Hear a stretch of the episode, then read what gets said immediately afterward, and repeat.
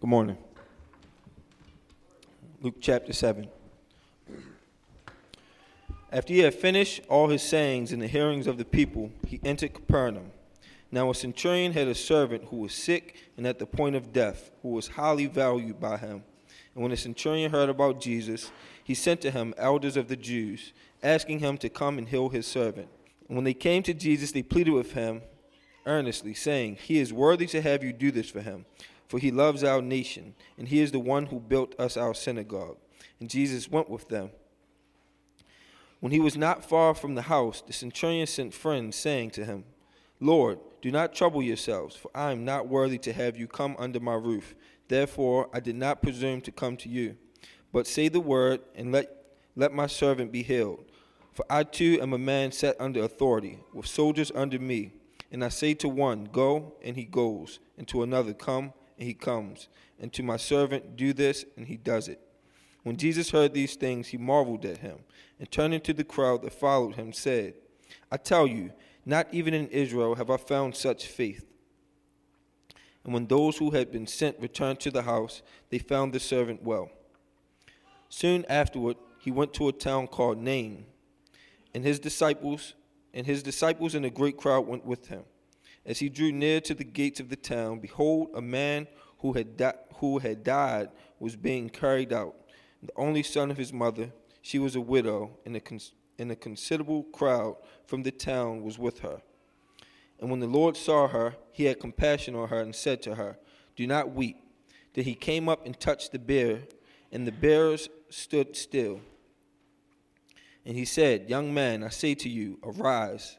And the dead man sat up and began to speak, and Jesus gave him to his mother. Fear seized them all, and they glorified God, saying, a great prophet has arisen among us, and God has visited his people. And this report about him spread through the whole of Judea and the surrounding country. The disciples of John reported all these things to him. And John, calling two of his disciples to him, sent them to the Lord, saying, Are you the one who is to come, or shall we look for another? And when the men had come to him, they said, John the Baptist has sent us to you, saying, Are you the one who is to come, or shall we look for another? In that hour he healed many people of diseases and plagues and evil spirits, and on many who were blind he bestowed sight. He answered them, Go and tell John what you have seen and heard. The blind receive their sight, the lame walk, lepers are cleansed, and the deaf hear, the dead are raised, poor have good news preached to them. And blessed is the one who is not offended by me. When John's messengers had gone, Jesus began to speak to the crowds concerning John. What did you go out in the, into the wilderness to see? A reed shaken by the wind? What then did you go out to see? A man dressed in soft clothing? Behold, those, those who are dressed in splendid clothing and live in luxury are in king's courts. What then did you go out to see? A prophet? Yes, I tell you, and more than a prophet. This is he whom it is written Behold, I send my messengers before your face, who will prepare the way before you. I tell you, among those born of women, none is greater than John. Yet the one who is least in the kingdom of God is greater than he. When all the people heard this, the tax collectors too, they declared God, they declared God just, having been baptized with the baptism of John. But the Pharisees and the lawyers rejected the purpose of God for themselves, not having been baptized by him. To what then shall I compare the people of this generation? And what are they like? They are like children sitting in the marketplace and calling to one another. We played the flute for you, and you did not dance. We sang a dirge, and you did not weep. For John the Baptist have come eating, eating no bread and drinking no wine, and you say, He has a demon. The Son of Man has come eating and drinking, and you say, Look at him, a glutton and a drunkard, a friend of tax collectors and sinners yet wisdom is justified by all her children. Amen.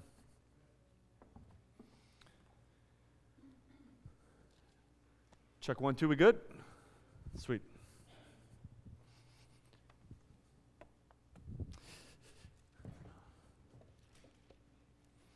Cardi, thank you for reading that, brother. That was a lot of verses. The Word of God is always a blessing, isn't it?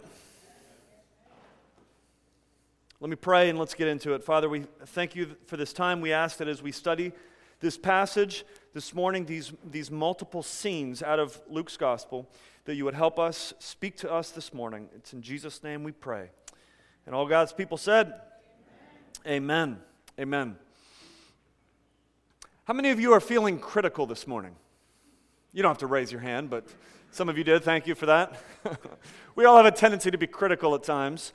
Uh, I think of uh, a hot summer July day when I was a child, uh, typical of a lot of us during the summertime as kids. Uh, I remember sitting back, bored, uh, critical, and uh, my friends come up to me and say, Joel, what do you want to do? You want to you want to play basketball? I'm like, no, it's too too hot. Um, do you want to play football? No, the sun's too bright. Do you want to go swimming? No, I don't feel like swimming. Uh, do you want to go on a bike ride? Why do you think I want to go on a bike ride? Do you want to go inside? No, I hate being inside. Do you want to be outside? No, I hate being outside. Remember how it was when you were a child in the middle of the summer? Critical. We have a tendency to be critical. And even as adults, I think we learn to suppress it a little bit better. Uh, but the reality is, is we get critical at times. And I want to ask you this question. I wonder if you have ever realized uh, or, or, sensed uh, a, a, somewhat of a sense of uh, a critical spirit directed toward God. When things aren't going well, when there is suffering in your life, when we are in the heat of the day, I wonder if there's a sense in which we turn our criticism toward God. So I want to speak to you this morning on this passage under the title, A Critical Faith. A Critical Faith. Back in the 1800s, the Prime Minister of the UK once said, It is much easier to be critical than it is to be correct. And what he's saying by that is it's easier for us to just have this critical spirit than to say something that's actually helpful, than to try to build up, than to, kind of, uh, than, than to come with a solution. It's easier to sit back and be critical. And this is what we see in Luke as Luke is comparing and contrasting in so many ways pure faith versus that nasty faith of the Pharisees. We're just coming off this sermon that Jesus preaches where he contrasts these things. And he shows us that the Pharisees' faith is really a critical kind of faith. And what we've been noticing over the last couple weeks is that the Pharisees' faith is the kind of faith that looks at each other with this critical eye. But the reality is this a critical spirit doesn't end simply criticizing your fellow man. The truly critical move their criticism from man to God. And what I believe in chapter 7, Luke is trying to show us as he continues this contrast is that the Pharisees' real problem is that they have a critical faith toward God and a critical faith toward God is not a faith at all. Look at verse 32. Jesus compares this generation, he calls them, this generation, I believe he's talking about the religious establishment there. He compares them to children who say, We played the flute for you, but you did not dance. We sang a dirge for you, but you did not weep. A critical faith cannot be pleased. The reality is, is that we want a God of our imagination. How often do we say something or think something such as, if I were God, I would do away with natural disasters? If I were God, I would make my brother live. how often do we think that we could actually do a better job than God? What are we doing? We're essentially saying, God, here is our mold. of who we think you should be. And in order for me to be happy with you, you have to fit into my mold. And if God doesn't fit into our mold, then we get critical. I want to show you this morning how a critical faith leads to no faith at all. Before we do that, though, I want to get a sense as to what's going on in these texts. There's four different scenes here, and let me just kind of briefly breeze through the text, these four scenes, uh, which all really blend together, and I want to show you how they build this fact that a critical faith is not a faith at all. First, in scene one, verses 1 through 10, we see a centurion's great faith. Now, a centurion was a Roman soldier, but not just a soldier, he was a commander. Historically, a centurion would have 100 soldiers underneath him. By this time, a centurion would typically have much more than that, two or 300 soldiers, maybe. He's a very powerful man. He has a servant who is sick. Now, uh, the servant who is sick, the centurion believes, is worthy of Jesus healing him. Why? It's because the, ser- the centurion or the servant is someone who has built a synagogue. Now, what is a synagogue?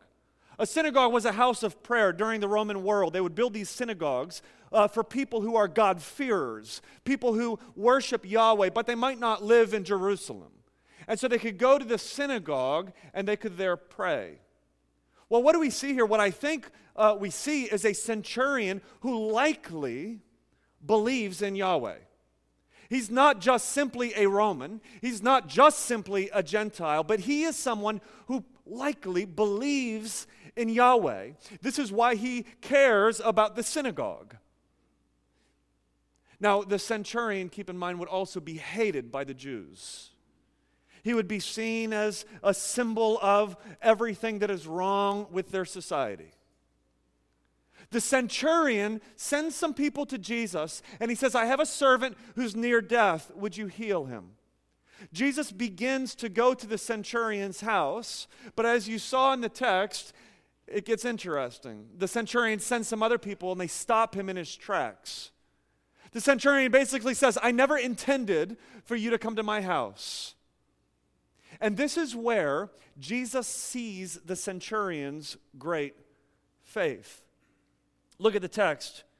In verse 8, he says, For I too am a man under authority with soldiers under me. And I say to one, Go, and he goes. And I say to another, Come, and he comes. Do this, and he does it. Now, in verse 9, when Jesus hears this, he marvels, turns to the crowd, and starts bragging about this guy's faith. Here's the picture Jesus gets stopped in his tracks. The word is, hey, I'm somebody who's a boss. I know what it's like to be a boss, and I can boss people all around. Jesus turns to the crowd, it says, as if to say, Do you hear what he just said? Did you miss it? And the reality is the way you're all looking at me? The answer is yes, I missed it. I didn't quite see it there. Jesus sees something in this guy's explanation of why he should not come all the way to the house to heal the servant that demonstrates something about his faith and it blows his mind. And he turns to you and he says, Don't miss it. Did you hear it? What's he saying? Well, the man, the centurion, is basically saying, I know what it's like to be a boss. When you're a boss, you can just tell people to do something. I know that you can just simply tell this sickness to go away from wherever you're at and it will be done. This man knows that Jesus is not just a boss, but Jesus is the boss. He's not just a Lord, but Jesus is the Lord of all lords. He is the Lord over sickness. What this man understands is if Jesus says to a sickness, be gone, then it's going to be gone. Do you understand that Jesus is the ultimate boss? If Jesus wants to command something in your life, it's done. And as great as it would be for us to be freed from the sicknesses that ail us, do you realize that in His sovereignty, He has come to you through the cross and said, Your sins are forgiven? How many of you understand that He is the Lord of Lords who can forgive your sins? That's phenomenal. Is anybody excited about this? I don't, I don't think you're excited about the fact that Jesus is the Lord of Lords, and in His perfect narrative, He has decided to forgive you of your sins through His vicarious blood shed on the cross. Well, this centurion gets it. He understands who Jesus is and declares him as Lord. Now, in scene two, verses 11 through 17, we see Jesus raise the widow's son. Now, one thing that's interesting about this scene is that the widow never asks Jesus to raise her dead son. Look at verse 13 in your text. It says, When the Lord saw her, who's her? The widow, weeping over the loss of her only son. What does it say? He had, what's that word? Come on, somebody. He had compassion on her. She didn't even ask for it. And he has compassion on her. Do you understand that this is the same kind of compassion that led Jesus to the cross to do something for you before you ever even asked for it. Does anybody understand that Jesus died for your sins while you were still a sinner? Jesus saves us without our permission. He does a work of compassion on our behalf. This is the work of the Savior. This is the kind of Jesus that walked this planet and died for us, a God of all compassion. He, we, he says to the lady, Do not weep. Now, that's a funny thing to say at a funeral. I was just at of my aunt's funeral, and it would have been funny to tell people, Hey, don't weep. Don't weep. We should weep. We should grieve, right? But Jesus says, do not weep. Why? It's because Jesus is not just simply the Lord over all sickness, He's not just simply the Lord of the living, but Jesus is the Lord of the dead. And if Jesus wants to raise a dead man, Jesus can raise a dead man.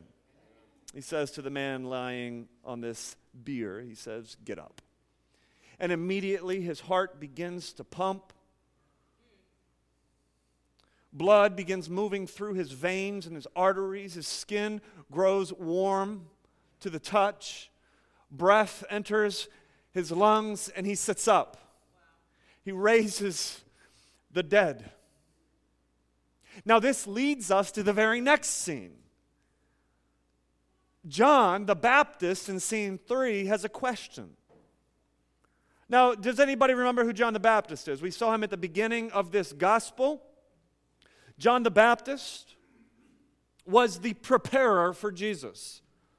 He was the one who was preaching this message of repentance, baptizing people into this message of repentance, getting the road ready for the Messiah. Now, John, by this time, is locked up. He's in a Roman prison. And he sends out a question are you the Messiah? Verse 19 Are you the one who is to come? He asks. Or should we look for another? Now, as this message comes from John's disciples to Jesus, Jesus is in the middle of healing people. And, and so his response at first, I'm looking at I'm thinking, is Jesus just too busy to give much of an answer? Like I, I, I, picture Jesus in the middle of this huge crowd, and he gets this John, hey, John the Baptist, John wonders, Are you the one? Are you the Messiah? Is Jesus just simply giving him a quick answer? I don't think so. What Jesus says, the message he wants them to deliver back to John, is this. In verse 22, go and tell John what you have seen and heard. The blind receive their sight, the lame walk, lepers are cleansed, and the deaf hear, the dead are raised up. The poor have good news preached to them. He's not just arbitrarily throwing out some things that are happening in the moment. Jesus is bringing together a number of messianic prophecies from the Old Testament. In particular, Isaiah 29 18, Isaiah 35 5, and Isaiah chapter 61. What Jesus is saying is, is John, look at the signs. Look at what was prophesied about this one that is to come. Look at what's happening all around Israel in this moment. What Jesus is saying is this My life speaks for itself. Faith, genuine faith, is receiving Christ for who he is, not for who we want him to be. Genuine faith is receiving Christ based on the evidences that God has given us, not based on the evidences that we arbitrarily come up with. What I mean is this if Jesus were to heal my cancer, then I would believe. If Jesus would save my sibling, then I would believe. What we're saying is, is if Jesus can fit my mold, if he comes and, and, demonstrates the evidences that I come up with, then I will receive him in faith. What we see in this text is the message that goes to John is simply this his life speaks for itself. God has given us evidence historically of who Jesus is, faith receives Jesus based on the evidence that God has given us.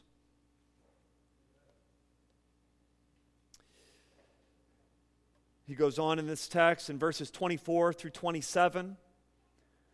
Jesus here affirms John the Baptist's ministry.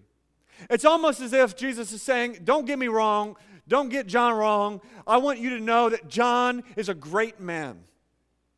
And he affirms his own work. He says John was a prophet, and not just any prophet, but John was like the prophet. Prophesied, he quotes Malachi, prophesied in Malachi, who is coming to prepare the way for the Messiah. Nobody in verse 21 or verse 28, born of women, is greater than John the Baptist. That is quite a statement. But then he goes on, look at the very next breath in verse 28. He says, Yet the one who is the least in the kingdom is greater than he. Well, what's he saying there? What he's saying is this John is a son of promise.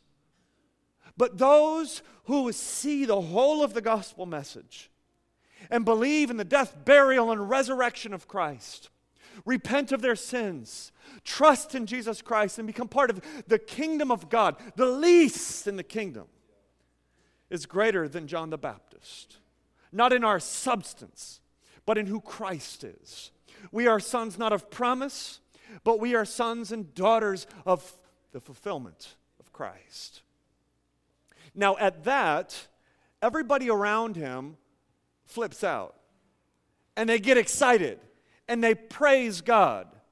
But Luke wants to point out another group of people who are celebrating in this moment. Look at verse 29.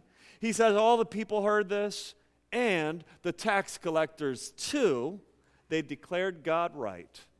They declared God just. Why does he point out the tax collectors? Wouldn't all people have worked for them? He wants to point out that there is a group of hated individuals among this people. And they are declaring God to be right. Because when you are on the outside and Jesus shows you what it looks like to come into the inside, that wells up all sorts of delight in your soul. They declare that God is just, that God is right in what he's doing. Now, this moves us lastly to scene four. And this is uh, the, the, the, the point of this wedge that Luke is trying to drive home to show us the critical nature of the Pharisees' faith. First, in verse 30, it says that they rejected the purposes of God. You've got the true disciples of Jesus Christ who have embraced the work of John the Baptist, meaning they have embraced repentance, but the Pharisees reject the purposes, uh, purpose of God. And then he goes on and he says, What shall I liken this generation to? What are they like? He says they're like these children who, who cannot be pleased. And then he gives two examples. He says, John in verse 20, uh, 33, John the Baptist came along fasting and they criticized him. They said he was strange. Jesus has come along eating and they criticize him.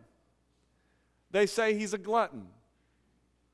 His point is this the Pharisees' faith is the kind of critical faith that cannot be pleased. They reject God's purposes because they cannot be pleased. Let me summarize this text, and then I'm going to give you a couple points of application here. Faith in Jesus receives him as he is. The first section highlights the faith of an outsider as an indictment on the insiders. This sets the stage. A resurrection driven by Jesus' compassion introduces the question of John the Baptist. John's question is answered by the signs and wonders accomplished by Jesus. The message is clear Jesus is the Messiah, but many in his day will reject that truth. Why? It's because they cannot be pleased. They're critical, and they refuse to see the signs in front of them. They have a critical faith, and as a result, they have no faith at all. Let me draw out a couple points of application to show you how your critical nature toward God will lead you away from faith in God. First, critical faith begins with a posture of privilege.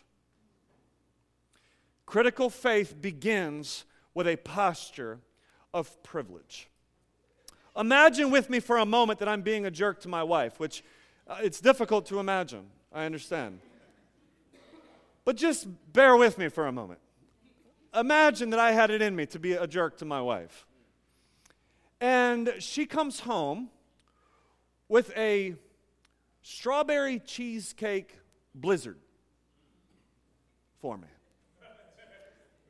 And I say, wow, this is real nice. And I enjoy that strawberry cheesecake blizzard. Why? It's because I don't deserve it. Here's my point if I thought I deserved it, I would say, Why did you buy me a strawberry cheesecake blizzard? That is the nastiest kind of blizzard on the menu. They're disgusting. Have you ever had one? Anybody with, with sensibility would know that a Reese's peanut butter cup blizzard is the kind of blizzard that you want to buy for your husband. Why are you buying me a strawberry cheesecake blizzard? And I would throw that nasty thing into the trash can where it belongs. My point is this if we think we deserve something, we're going to criticize what we get. But if I see myself as utterly unworthy, of any kindness from my wife, then I would receive that nasty strawberry cheesecake blizzard as a wonderful gift and I would enjoy every sip of it. Listen, a critical faith begins when you have a posture of privilege before God. when you think you deserve something from God, you become critical.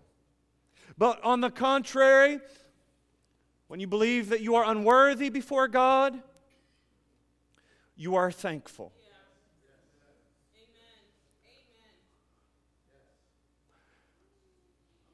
When we think that we are privileged, we are damned. When we realize that we are damned, we become truly privileged. This is the great irony of God's kingdom. When you think that you're on the inside, you discover yourself on the outside. But when you fall on your knees and you realize, I am so far outside of God's kingdom, God says, You are now qualified to come inside to my kingdom. Let me compare some things I see in this text. First, these Pharisees think that they're on the inside. When John the Baptist comes along, the reason they reject what God is doing there is because they can't think of one thing that they should repent of. And they refuse John's ministry. And they call him possessed. They say that he is crazy. And they find themselves on the outside. In contrast, I love the faith of the centurion. If anybody knows that they are privileged in this world, it would have been the centurion. He probably had a cush salary from the Roman Empire. He had a lot of servants underneath him. If anybody would have felt deserving of something, it might have been this Roman centurion. But as Jesus is walking to this centurion's house in verse 6, the word comes from the centurion do not come. He says, I am not worthy. The gospel begins with us saying, I am not worthy. Listen, friends, if you think you are worthy of God's love, you haven't got to the first step of understanding the gospel. We are unworthy of His love. You grow up in a Christian home, you grow up in a good family, you grow up going to church, don't think that God owes you anything. I could turn that around. You grow up in a chaotic environment, you grow up abused. Don't think that God owes you anything. We are unworthy of God's love. We are unworthy of God's kindness. If God was love, then He would fill in the blank. Depending on how you answer that question, shows whether or not you think that you are privileged before God. Critical faith begins with this posture of privilege. Secondly, critical faith it continues as it refuses to trust Critical faith refuses to trust. As a matter of fact, critical faith cannot trust. Let me give you another scenario. Imagine you're about to jump out of an airplane. You've got a parachute on, all right? So chill out. You're about to jump out of an airplane, airplane with a parachute on. And you say, I believe this parachute is going to catch me. But I'm not sure about these straps. And I don't know who packed this thing. And as a matter of fact, I've heard that red dye can weaken material. And this parachute happens to be red. And these buckles don't seem to be very tight. Are you ever going to jump out of that plane? Absolutely not. When we're critical, eh, we cannot trust. A critical nature is the opposite of trust. When we are critical before God, how can we trust God? Now, John the Baptist in this text, he asks a question, and I want to point something out here.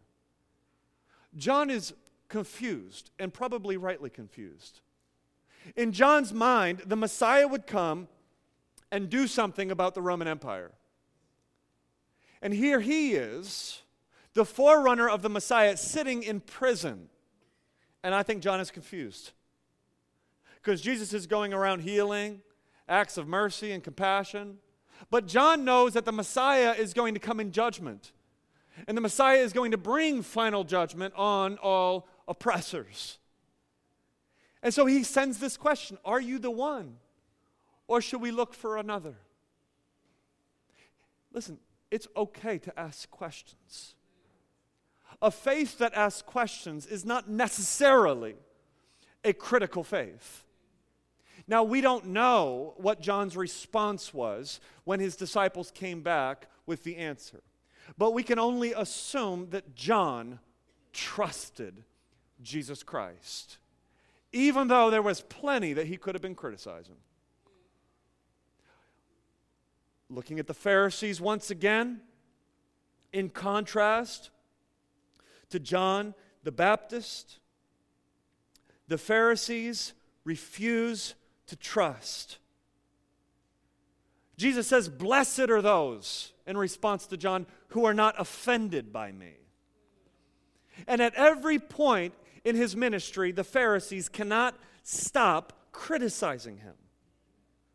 In contrast, blessed is the one who hears of the Lord Jesus Christ and receives, believes, trusts. Blessed is the one who encounters Jesus and trusts him. I wonder if you are so critical in your spirit toward God. You look around at what God has ordained in this life and you cannot help but criticize him. Maybe you even look at your own past mistakes and you can't help but bring criti- criticism before God for allowing you to do such things. The crazy thing is, in our criticism, we never get around to trusting Him. We're called to trust God. Can you trust Him? Thirdly, critical faith ends with the inability to please the inability, rather, to be pleased. The picture in the text, like I said, is of uh, spoiled children. Does anybody know what a spoiled child is like? We don't know what spoiled kids are like, do we? Pointing fingers. I saw a couple fingers pointed. All right, amen. Um, uh, spoiled children. Let's talk about them a little bit. Uh, they they got a video game last week, and this week they want a new video game. All right, they got a cell phone uh, that they were asking for, and now they want a new cell phone, right? A better cell phone. Um, uh, it's, it's too hot, and then it's too cold, right? Um, I'm hungry. What do you want to eat? I don't know. What do we have? Well, we have macaroni and cheese. I don't want that. Peanut butter and jelly. I don't want that. Cereal. I don't want that. Chocolate. I don't want that. Right, you're not hungry then. exactly. What's going on? Uh, spoiled children are hard to please. Now, we shouldn't spend too much time ragging on spoiled children because we are the same way, aren't we? Wonder how many of you have already criticized everything about my sermon today. Just can't be pleased. Can't be pleased. In, in Jesus' final analogy, he, he references these spoiled kids that are playing. And essentially, what he says is this he's, re- he's referring to games that they would have played in their day. You wanted to play wedding, and so we played the flute, but you didn't dance. You wanted to play funeral, and so we played a dirge, but you didn't weep. Meaning, uh, you, you cannot be pleased. And this is the kind of faith that the Pharisees have. John fasted, and they were not pleased. Jesus ate, and they were not pleased.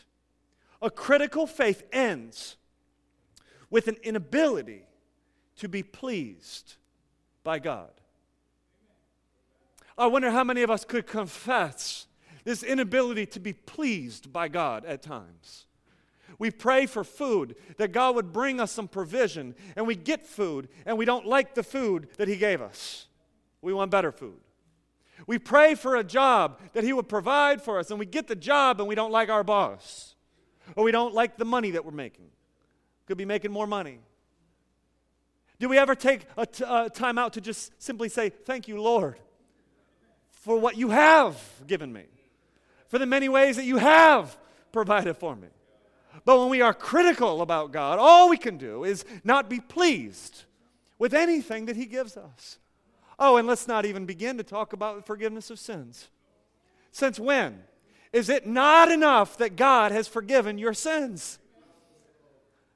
Maybe He doesn't give you anything else you pray for in life, but did He forgive your sins? Since when is it not enough that He's given you a promise that one day you will be freed even from the temptation to sin? You'll be freed from sin completely. Since when is it not enough? That you have been given a promise, that you would be raised to, to, to new life, a body put back together, never to die again, in a world that has been recreated. Since when? What God has given us, since when is that not enough?